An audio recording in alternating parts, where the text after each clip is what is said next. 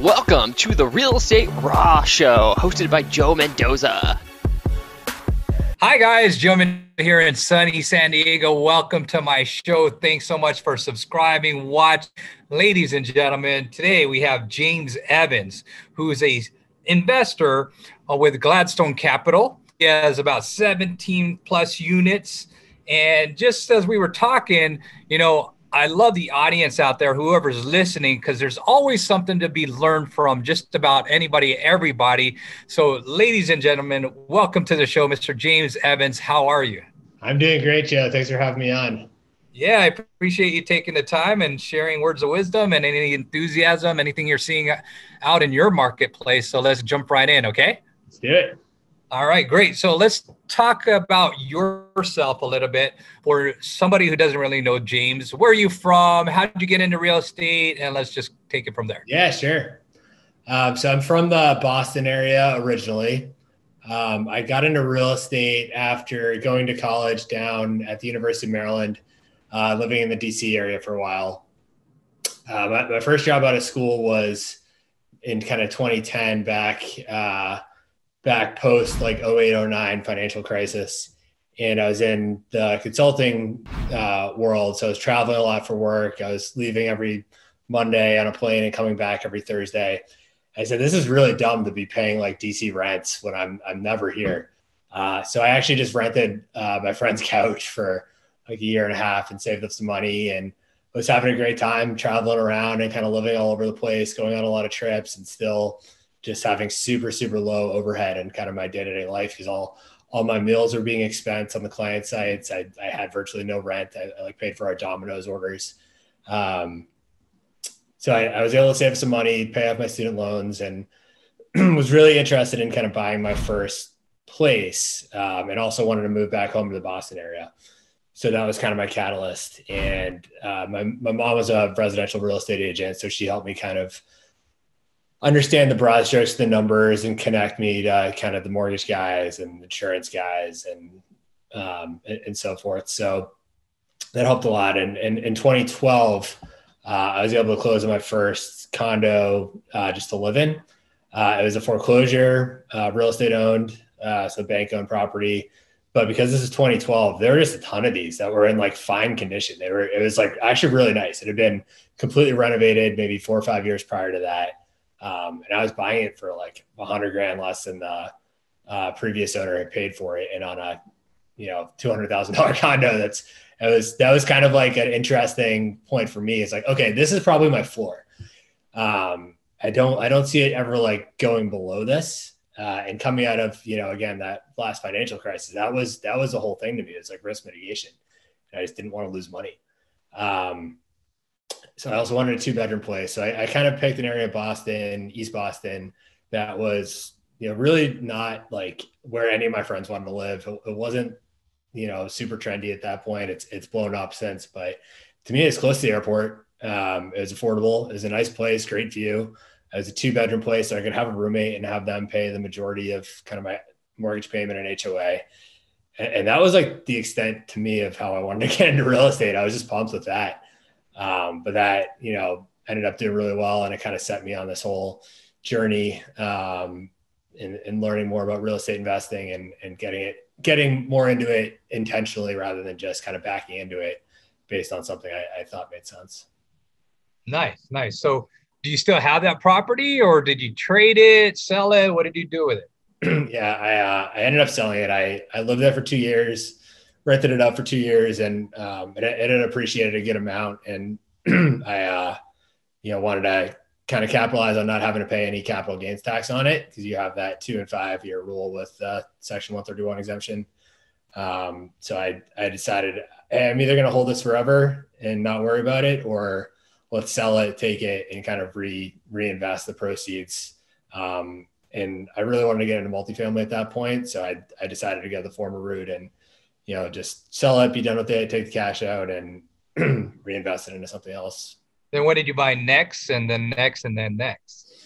Yeah. So um, from that place, once I decided to rent it out, I actually did a cash out refinance and bought a new place to live and bought my first investment uh, property, which was another condo REO, kind of a uh, um, you know classic two bed, one bath condo in Salem, Mass. Um, so another kind of great commuter city, good of pool. And the numbers worked really well. It was a hundred thirty thousand dollar condo that rented for sixteen hundred bucks a month um, and didn't need a ton of work. So it's a pretty, pretty again kind of low risk, good cash flowing, and I thought it was worth you know a good amount more than what I was paying for it. Um, so that's that's kind of what I kept doing for the next few years was was buying condos that kind of looked like that in the two hundred thousand dollar range, renting it out for a year, selling it, and then trying to keep kind of um, leveraging up and buying more places. So that, it, that, that kind of transformed into me buying my first multifamily place too. Is kind of doing my first few condos, self managing them, understanding how to screen for tenants, understanding how to do maintenance work and how to hire hire up maintenance work and and what to look for in some of these things and what they should cost. Um, so I, I, felt a little more comfortable hiring a property manager after that for my multifamily buildings, just because I had kind of cut my teeth and and knew enough where I thought I wouldn't be taken advantage of to like an egregious perspective. So um, I think that helped a lot. Good, good, good, good. So that multifamily that you bought, uh, how many doors was that first multifamily you bought? Yeah, that was a, a six unit in Manchester, New Hampshire. Um, I had at this point, you know, after after I kind of bought my first condo to live in, that East Boston place, I got I got you know pretty into the whole real estate scene and going to meetups and bigger pockets and um, you know found guys like Michael Blank and Joe Fairless, who I know you've had both of them on as guests, like great great guys who I look up to in the, the real estate world um, and a, a, lot of people in that arena that I I kind of convinced myself that multifamily was the way to go. I have like a business background and, and kind of worked was working as a consultant trying to help companies improve their operations. So the idea of, of buying a multifamily building, it's it's really like to me it was buying a business more so than buying a piece of real estate. Um, it just had a lot of kind of tangible benefits to it. And you'd go into something, improve the operations, try to make revenue higher, try to make expenses lower, then that makes the building worth more money. Is to me is buying a business with fewer variables and and kind of things than an actual business would have, um, or more predictable variables, maybe we should say. So it really appealed to me, and I um, I started looking at a state because you know cap rates and yield in, in Massachusetts, and it's also just not like a super landlord friendly state uh, to be in at scale. So I figured let's let's start somewhere else so it makes a little more sense.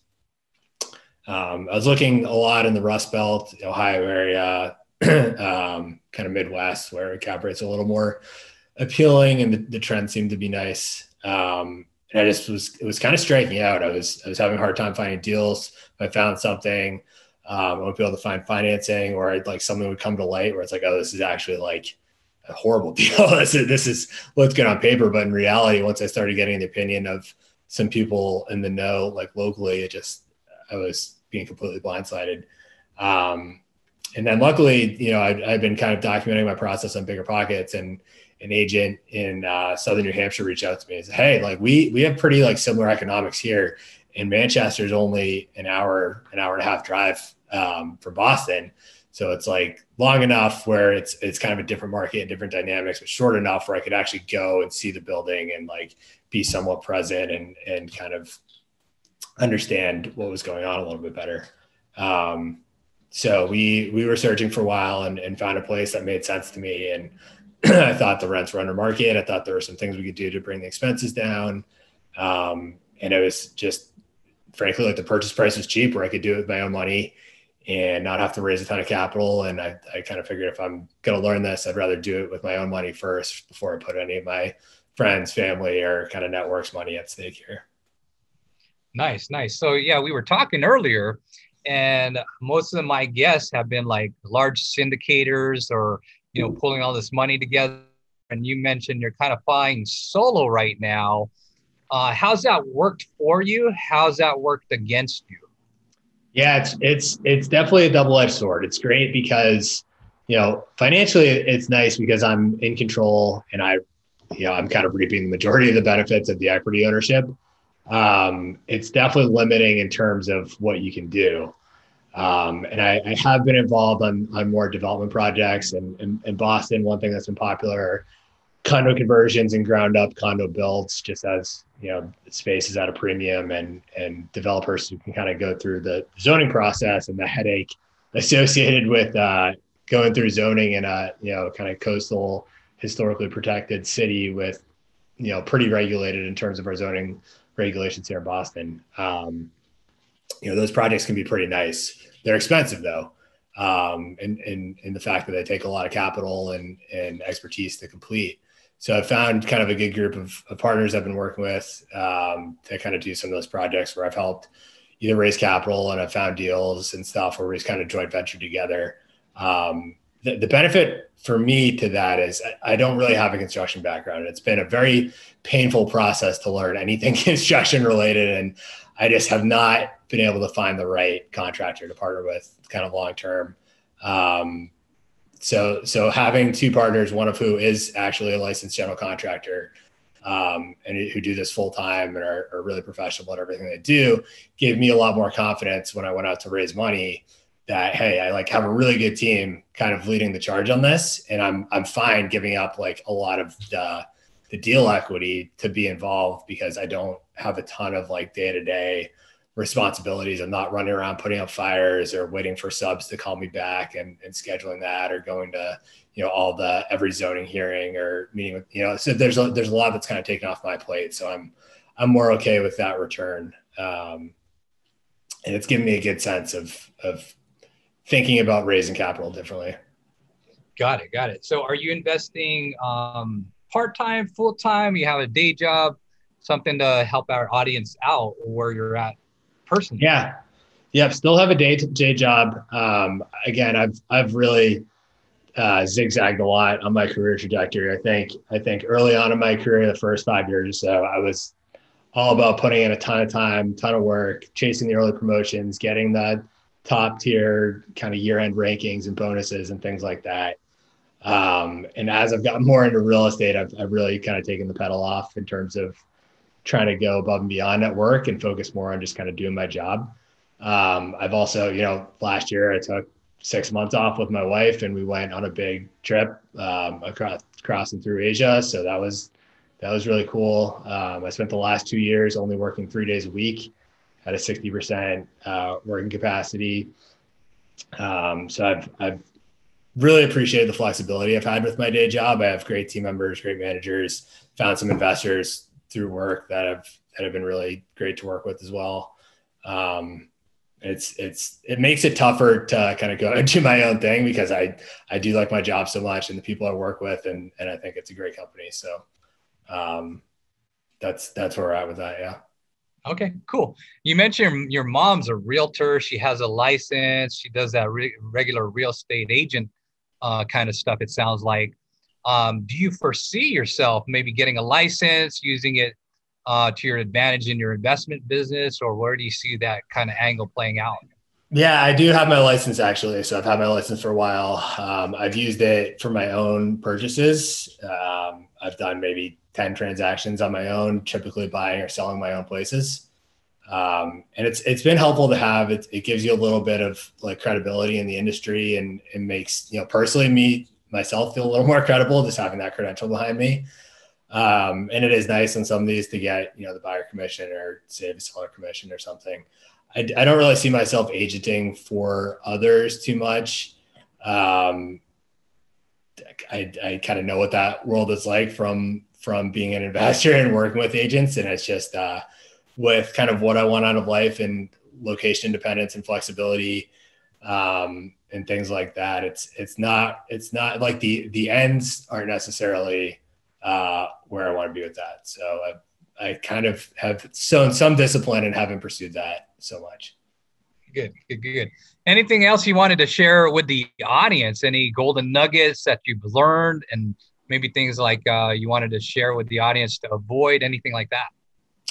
Oh man. Um, yeah, I could go on for a while about this. Uh, there, there are probably a few, few things that have helped me recently. I think getting started, you know, you you want to learn from people who've been there and done that. And a great resource now is there's so much out on the internet between bigger pockets and blogs and YouTube videos and podcasts.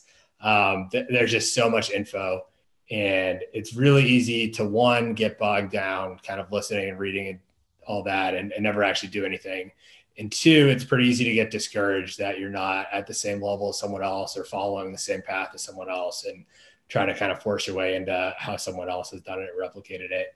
And I've I've been there and I've I've kind of had those same mental blocks. And it uh I think, you know, if anyone out there just needs a little encouragement that it's okay, like all these people that are out there and talking and doing their blogs, they did it their way. They probably like learned something from someone else, but you know, they had a different path and you're going to have a different path too. And just because it doesn't look like someone else's, it's, it's not a good thing or a bad thing. It's just, it's kind of your, your own. You're never, you're never going to fully copy someone else's journey. So don't get super discouraged if you're not like at the same scale as someone else or doing the same things at the same age as someone else. It, it doesn't really matter. Um, and then I, think one thing that's helped me a lot is I, have never really got stuck on the kind of education cycle. I think I've learned enough where that like I feel confident to go do something, and I'm pretty good at biasing towards action, going to do it, and then understanding I'm probably going to have to repeat that cycle a bunch of times because I'm going to do something. I'm going to realize like, oh, I need to learn more about this. I'm going to go back and learn more about it. Then I'm to do it again or do something different, um, and, and try to kind of like complete that by teaching other people too. I think has been helpful and clarify my own thoughts. Um, I, I, think one, one more thing that's been helping me at least the last two years, uh, ever since we, we went on our big trip is just every day I write, I wake up and kind of wrote, write down what I did the last day. And it doesn't have to be super thoughtful or super like thought out. It's just like anything that's on my mind right then and there, and just the basics of what happened the day before. I just jot it down as, as quickly as I can when I when I wake up over breakfast. Um, and it's it's been super fun, especially traveling, to go back and say, hey, like what were we doing uh, like May 12th of two years ago? And I can tell you exactly like what we did that day. Um, and it's it's just sparked some interesting conversations and memories and and thoughts about kind of what I was thinking and, and what was going through my head. And it's like having this own little time capsule. Um, and that's helped me a lot and, and kind of reminding myself of my principles and, and thought process at a, a point in time. And it's been a helpful reminder. Very good. Very good. I appreciate it, James. You know, I, that was a massive tip just now about the need to know now learning. You know, some people think they need to know everything and yeah. study and study and study and never take action. But uh, I like how you say, hey, I'm going to learn what I need to take action, focus more on the massive action, then learning some more uh, if I need to. But other than that, I'm going to stay focused and keep grinding, making it happen. I love the fact journaling. I, I think that's a very, very uh, big um, piece to success that who knows, you can even share it with you know another generation or relative or maybe turn it into a book someday. So that's pretty cool that you're doing that. And yeah, um, yeah keep up the great work. Best way to get a hold of you james? Uh, probably email james at gladcap g-l-a-d-c-a-p dot com. Um, that's probably the best way to get a hold of me. All right. Perfect. Well thank you so much for your time your contribution. We wish you well. Thanks joe. Appreciate you having me on. Wow I hope you enjoyed that as much as I did. I hope you learned as much as I did or more. So, guys, look at the comment thread. If you've seen something, heard something, want to learn more about something, please put it on the comment link below. If you're not a subscriber yet, go ahead and hit the subscribe button. Go ahead and smash that bell to hear the latest and greatest on the show. Follow me on Facebook, follow me on Instagram. I'm putting this channel together to hopefully add incredible value to you. And if you want to learn more about investing, you're new to investing, I highly recommend this book, Flex with a Plex. Also, this book, if you're having some challenges, as you can see, everybody on the show had some kind of adversity, including yours truly. So I shared a lot of that on Make It a Comeback, giving you some incredible tips to make a comeback. So get either one, Flex with a Plex or Make It a Comeback. If you want to get more tips, go ahead and go to joemendoza.com. Again, subscribe, share, like, make a comment below. I really, really appreciate you. Want to add incredible value and wish you all the best in your success in real estate and in life. Take care. Our company is not responsible for the success or failure of your business decisions relating to any information presented by our company or our company programs, products, and or services.